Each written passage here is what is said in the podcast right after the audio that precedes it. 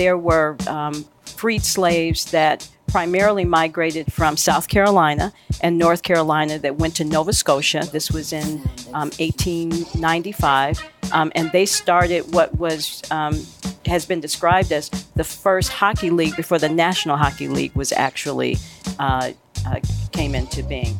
And um, things like the slapstick are, are um, associated with uh, that first black team.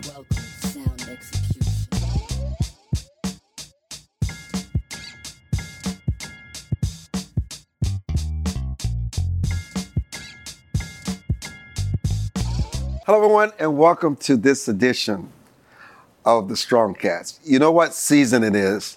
It's NBA playoffs, but it's also the second season of hockey. The first season is the regular season, and in my opinion, the second season, which is the playoff season, is just as long as the regular season. And everybody knows I am a huge hockey fan. My son Antonio played hockey and soccer uh, when he had was in school in Minnesota. And, you know, when you go to Minnesota and sit out in the cold and you watch these youngsters play, you can't help but become a fan. I remember I was in um, London once, and when he was a little boy, and I was attending some conference. And you know, kids are really the best. It doesn't take much, but they want to spend time with their parents. You got to negotiate it. So I asked him, well, what do you want to do? He said, I just want to be able to kick a soccer ball or uh, rotate a hockey stick in a garage somewhere. And I'll never forget the conference was over at 10 p.m. at night, and I found myself in a parking lot, 1 a.m. in the morning, with Antonio with a hockey stick. So my history of, of hockey uh, goes way back. But I think to me, it's one of the best sports in the world. And we're so honored to have Kim Davis on today, who is the executive director, uh, special programming, uh, social responsibility when it comes to hockey. She works for the National Hockey League. And when I was talking to my friend Mignon Moore, we were on a train ride. You know, everything happens with a train ride.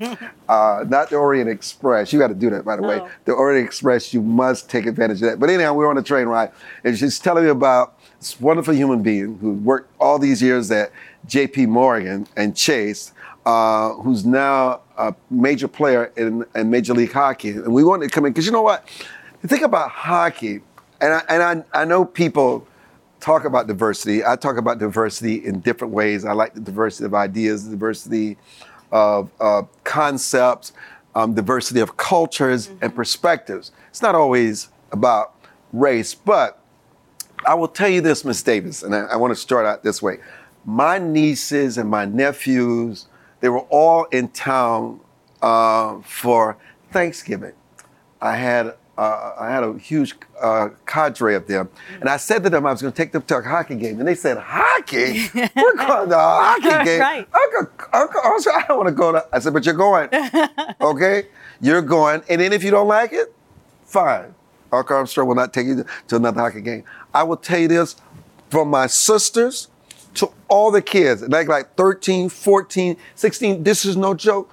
Before even in the first quarter, and even in the first quarter, before there were seven minutes into the game, they fell in love with this game. Yes. They fell in love with it. And so when they were back here a few weeks ago, when the Caps were in the first playoff game, we, we attended. I mean, it's just something, uh, it's not like football, it's not like basketball, it's not like anything. They fell in love with the sport. And so what I realized from that, when you expose these kids to hockey, it transcends everything. What is it? First, welcome to the show and thank you for well, joining thank us. You. I'm delighted to be here. Thank you for inviting me. How did you end up in the world oh, of hockey? Oh gosh, that's always the first question. yes. So I had a chance to, as a consultant, to do a project for the National Hockey League, and I worked directly on that project with Commissioner Bettman, Gary Bettman, and he got exposure to me uh, and the work that I had done around culture and social impact. Uh, throughout my 30 year career in industry. And at the end of that project, he asked me if I would come and help the sport of hockey go to its next level. We just celebrated our first centennial, first 100 years of the sport, which was, as you just described, really characterized by the, the speed and the excitement and the precision and the technology of the game that had really uh, just taken off. Um, but Commissioner Bettman, really being a visionary, said the next 100 years is going to be characterized by access and culture and millennials and Gen Zs and all the ways that those new audiences are going to c- consume our sport. And we want you to come and help us think about that. You know, uh, Ms. Davis said something very interesting about the history of the sport because hockey is a European sport. It actually started in the late, uh, in the early 1800s in the United Kingdom. Mm-hmm. Um, and it wasn't until 1875 that Montreal, Canada introduced us to what is actually ice, ice hockey. Uh, hockey and soccer is very similar, except you kick, you use a stick to kick the, the, the ball, or you use your foot to, uh, to kick the ball. And I remember um, during the early history of hockey when they were trying to get it into the Olympics. It worked for a while, but it did not work. And then after the, when hockey did not make it to the Paris Games during the 1800s, um, people decided to do something. They wanted to make hockey a sport. And it's really happened when hockey became involved in these neighborhoods mm. and in these communities mm-hmm. when they got the kids involved. They tried every formula, but when they brought it to the neighborhood, when they brought it to the classroom, when they brought it to the school, that's when h- hockey lit its fire. Yeah. There's an incredibly rich history uh, in hockey, as you've just outlined, but there's also another dimension of that history, and that is the the um, blacks in, in hockey going back to the 1800s. So there were um, freed slaves that primarily migrated from South Carolina and North Carolina that went to Nova Scotia. This was in um, 1895. Um, and they started what was um, has been described as the first hockey league before the National Hockey League was actually uh, uh, came into being. And um, things like the slapstick are, are um, associated with uh, that first black team. They perfected it. Yes. Yes. Yeah. Um, so there, th- this is one of the things to your point earlier about access um, and just um, awareness. I've been since I've been at the league, which is 16 months, um, going around talking to kids, but particularly kids of color, about this history, so that they understand that we have been part of this history of hockey for years. And to the point you made about your family going and consuming, once you get in that stadium and you actually see that live game, it's transformative. Uh, and so it really is about all kinds of kids having more access to the sport. You know, when you see the midfielders, you see the goalies, you see the defenders, yes. you see the forwards. Yeah. And I think the thing that my relatives enjoyed about it, if you've ever run track, it's about speed. It's yes. like a track meet oh on that gosh. ice. And most kids in their early years have learned how to skate. Yes. And when you can transform that athletic genius to that ice, and because listen, just scoring yes. to me so is a miracle. It's a it miracle. It is. And some of the gifts that you see. right. And it's so intense. Well, keeping your eye on that puck, right? Yes. You know, that small black puck on that white ice is pretty amazing at the speeds that the, that that these players are, are going at. Um, you know, people talk about hockey in the old paradigm with the guys with no teeth and and you know fighting. But you know that really is not what the sport. Is. It's not about today. as well, but it is a lot, and people like it. You're allowed to. Well, you're allowed to kind of. I'm I'm not going to comment. I know that. you're not going to comment, but you know I hate to say this. Some people like that action. Well, 'cause it- that's fine. yes, That's yes, fine. That's yes. fine. But I think. But it's we- violence. I understand. and but I think you know, yes, there are people that love that, but also there are people that just love the speed. To your point, and the precision uh, and the skill that's required of, of, of the sport. the You know, hand-eye coordination yeah. is so and to be critical. skating and using uh, a hockey stick at the same time. To your point, the coordination that's required that's pretty unique uh, for any sport. You know, I don't know any sport when you talk about social responsibility and you're working to diversify the sport. I don't know any sport that can so readily diversify because it shows character, Yes. it shows nobility, Yes. it shows patience, Yes. it shows timing, it shows math. Because you know they're doing the math. They're measuring. They're looking for all the angles. If you ever study anything about geometry, all the angles are there. And to see themselves the perfect, where they're pushing that putt, that little black thing down the eyes, and they're going back and forth, getting at the first perfect angle where you can get it in past the goalie. Is I mean, and once it gets in past the goalie, you feel like you scored. I know you really do. Like the adrenaline is amazing, Yeah, isn't it? it is. Your point about the um, the, the the STEM education that is oh, associated with, Oh, yes. with the sport. We actually the league four years ago developed a STEM curriculum with Everfi, which is a, a organization that is located here in DC. To get kids understanding how to use hockey as a way to teach STEM education. And we now have exposed that to hundreds of thousands of kids all over the country, the STEM education, which is called the Future Goals Program. And so we are in schools all over the country, all over the US and Canada, using hockey as a way to teach STEM education and a way to expose kids and their families to the sport. You know, I, you know, I'm a big fan of Pythagoras because I, I the, the Mm-hmm. Theorem. Yes, of course. Pythagoras theorem. And it's interesting what you just said because I didn't realize that you had this program. The thing that my niece, because I have them all, they must love math, they must love science, they must love technology and engineering. And one of the things um, that they found themselves doing towards the end of the game, trying to figure out the formulas of what gives you the best angles Wow. to score that putt. And it, it is all about STEM. Yeah. And to use something like a sport like hockey, because no other sport can do that. Yes. No other sport can do It's that true. like True. Hockey, where because it almost has to be perfect. You must always. And also, what you're measuring is also how you measure to get that goalie out of his position. That's an angle. Which way you want to move to go to the putt. All that's about math. That's it. That's it. So that's why this Future Goals curriculum has been so well received and is so exciting. The teachers are so excited. And we just did up three months ago um, Hockey Day on the Hill, and we had the teachers and the kids come and do a live ball hockey demonstration in the halls of Congress so that people could see how STEM education is used um, as a way to get people inspired around hockey. How do you get parents in the inner city and different co- communities, the rural South, um, to understand how hockey is sort of like having an instrument?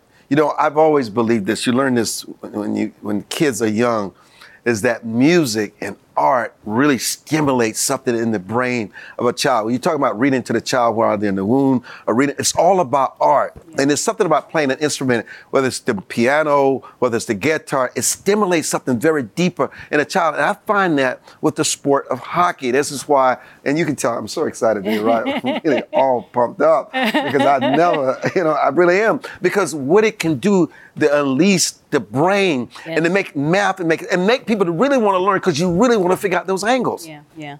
So the reason that we created that STEM education curriculum was we were struggling with that. The the the uh, the point you just made. How do you get the sport into the masses, right? And it's not a one a one dimensional problem. I mean, we've got to we got to have a lot of ways in which we're trying to get kids exposed, but partnering with schools is the one of the biggest ways for us to really get hockey out there. So it- allows us to do a couple of things. It allows us to go into schools that aren't necessarily in areas where we currently have leagues, right? So we have now 32 leagues across Canada and the US now that Seattle has come on, on board, and we're all excited about that. But imagine all of those pockets in the United States and in Canada where kids would love to play the sport, but there's no real hockey in the area. So going into schools is one of the ways that we do it. The second way to your question around how do you get kids, in, eh, particularly in urban centers, involved is through ball and street hockey. You talked about the experience that you had with your son, and really, it wasn't. It didn't start on the ice. It really started ball and street. Yeah. And so two things. One is that we've got the governing bodies to begin to talk about ball and street hockey to, as, as being as important as ice hockey.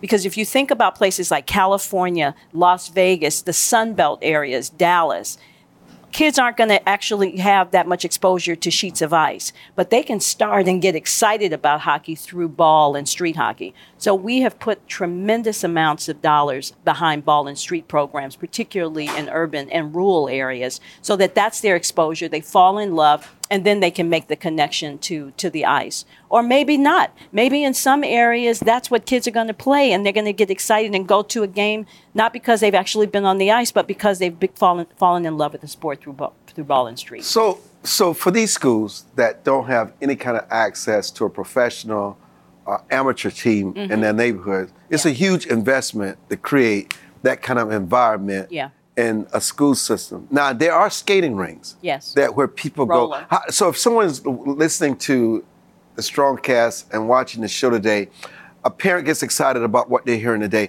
What resources are available, to, at least in their communities? When you say on the low end bar, yeah. on the low end bar, what can they do yeah. to take advantage of this? So we've made significant million dollars investments over the past uh, three years through what we call the Industry Growth Fund, and that's a program that has been supported by the uh, the Hockey uh, Players Association as well as the league.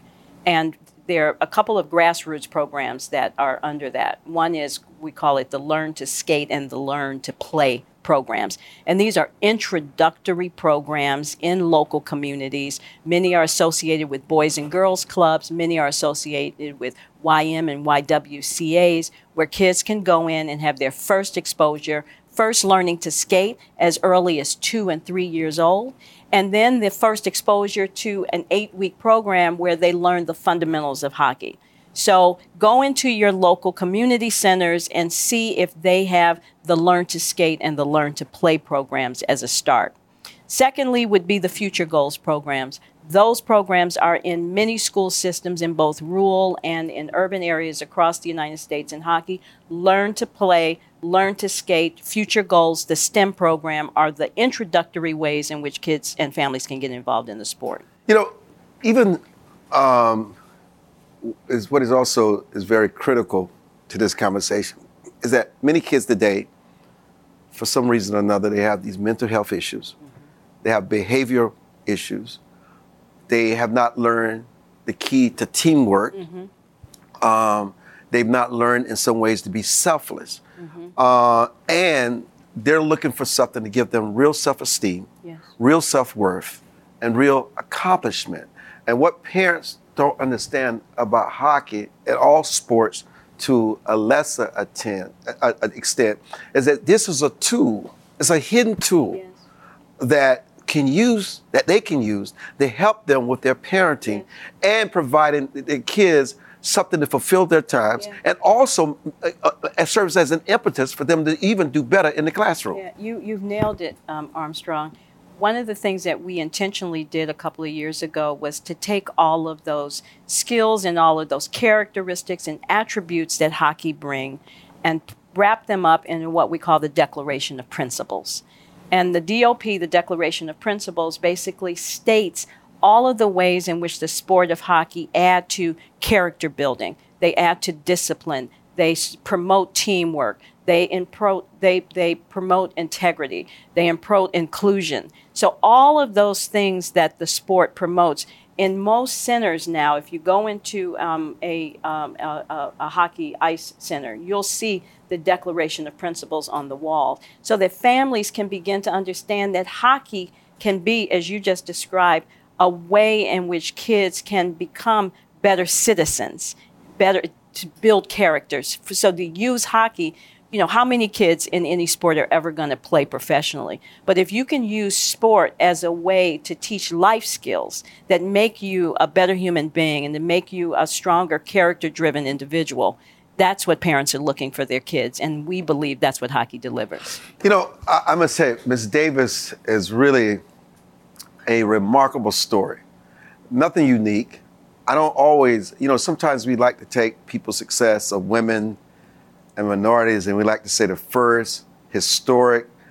But you know, you come from a family, a foundation, the very same foundation that you built for your own kids. Yes. Um, there's just certain things that the government There's certain things that only you can provide. And those things have been with us from human slavery, the de jure segregation, no matter what people, their thoughts may have been about people, whether it's people who come out of the Holocaust, there are certain principles, there are certain disciplines, Yeah. there's certain things that you must have for yourself that nobody, because you know, you can talk about emancipation, but sometimes we have to give ourselves our own redemption Mm-hmm. through our own hard work and the things that we accomplish. And success becomes a banner.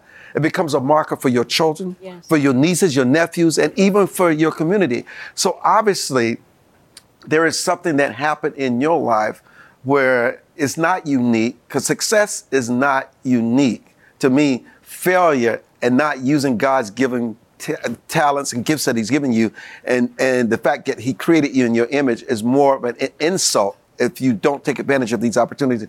What has it been in your life? It hasn't not always been sports. Some people need sports for that, but there's been something else when you didn't have the hockey or the football or the role model. What is it about your life that has separated you from the rest of the pack? Yeah, I um, I was I was fortunate and blessed to have uh, parents and grandparents who uh, were uh, incredibly. They were leaders before we talked about leadership.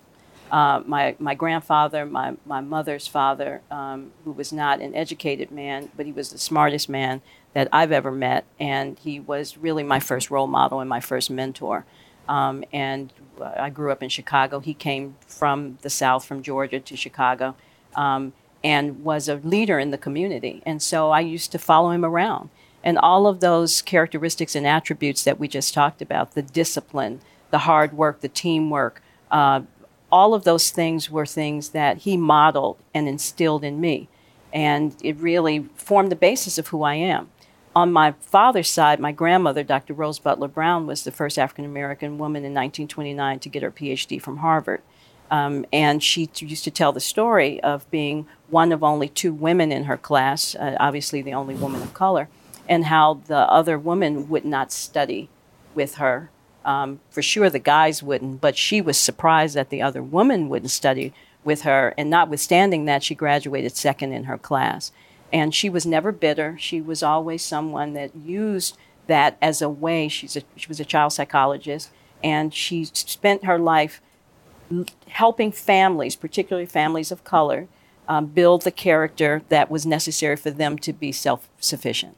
So, on both sides, I had great role models, um, great character building, um, you know, uh, just, just really strong individuals, strong women. And so that really has made me who I am today. It, it is important in order to know success, you must see it. You must see it in examples. And so your early role models were not necessarily somebody on TV or somebody you were reading about. Your role models was with you every day, 24 7. And that is a foundation that is critical. And, and unfortunately, if you fast forward today, the world has changed Yes. um, social media has changed so much.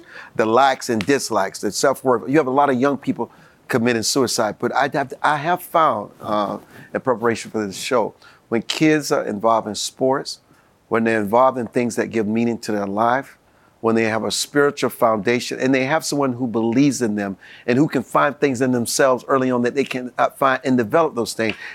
Suicide uh, becomes something Yes. that is non-existent. Yes. Success, no matter how you may define it, it's not always defined by money and wealth and positions. That's right. There's wealth of character. There's wealth of integrity. There's wealth of respect. Uh, and there's wealth of getting the most out of every situation that you're in, because that is eventually that what separates you from the pack. Yeah, I, I agree with that 100%. Sport really does provide discipline, there's no question about it. But it also allows you to see yourself in others and for them to see themselves in you. And I think that it, it teaches the early, um, the, the early uh, characteristics that help build the character that you talk about, but also it makes kids feel like they are part of something larger.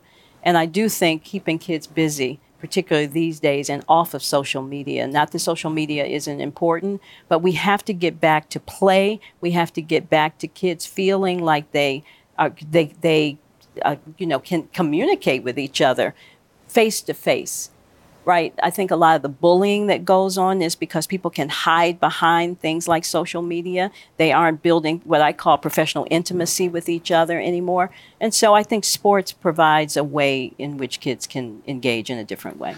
So if someone today um, wanted to say, you know, I'm enjoying what I'm hearing, how do I get involved in the National Hockey League? How do I find a place where I learn about skating and all these wonderful things about hockey? Is there a website?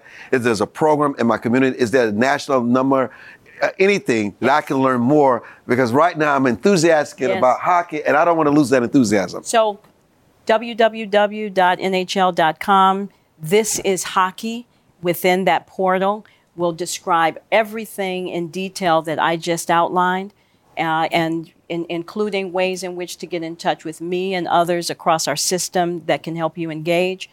Hockey is for everyone. is is the banner in which we talk about expanding our sport and the cultural aspects of our sport. And when you go into that portal, you will see hockey is for everyone, and it will list all of the things that we're doing all over the country, all over North America, that allow families and kids to get involved in the sport.